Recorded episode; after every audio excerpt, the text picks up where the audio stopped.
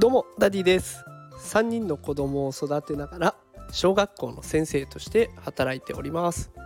このテクラジでは AI や NFT を使った子育てや副業のテクニックを毎日紹介しております。さあ今日のテーマは今がチャンス。 ChatGPT 使ったことのある人はたったの◯割というテーマでいきたいと思います。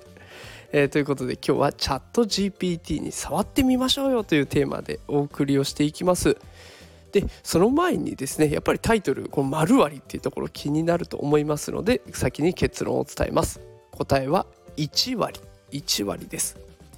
でこの1割という数字なんですけれども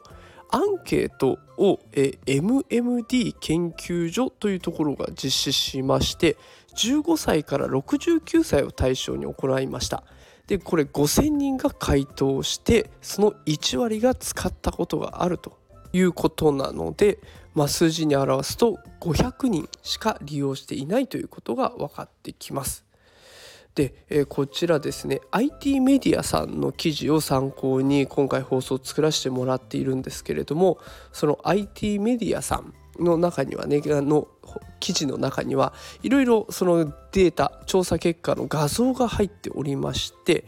まあ、今ね現在チャットができる AI サービスもいっぱいあります。チャット GPT とかあとマイクロソフトが出してる BingAI とかねあと LINE の AI チャットくんとかってありますが、まあ、その中でも一番人気のチャット GPT ですら1割だということが書かれていました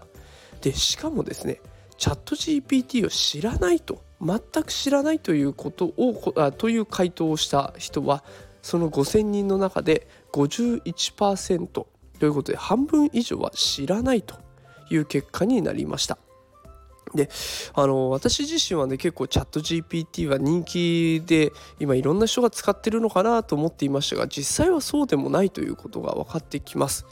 でちなみにねあの現在利用している方の使い方ナンバーワン人気ナンバーワンの使い方は情報収集をする時になってました。で次いで第2位がアイディアを出している時アイディア出しをする時に使っているということで書かれていました。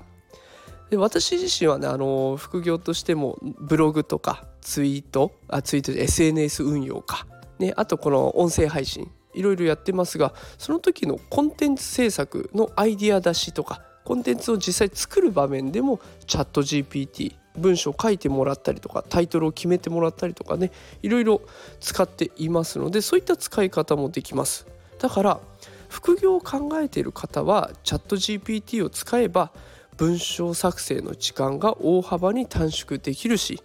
あと副業のアイデアもねたくさんもらえるので使うメリットはすごく大きいかなと思います。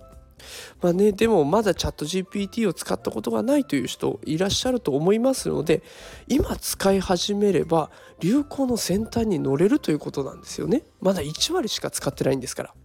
でしかも時短のテクニックにもなるし知識も獲得できるっていうことでお得なチャット GPT になっています。是非ね使ってみてはいかがでしょうか。もしも使い方が知りたいという方がいらっしゃいましたらこの放送の概要欄に私のノートのリンクが貼っておりましてで今日の放送の台本とあとチャット GPT の使い方も載っていますのでよければご覧ください。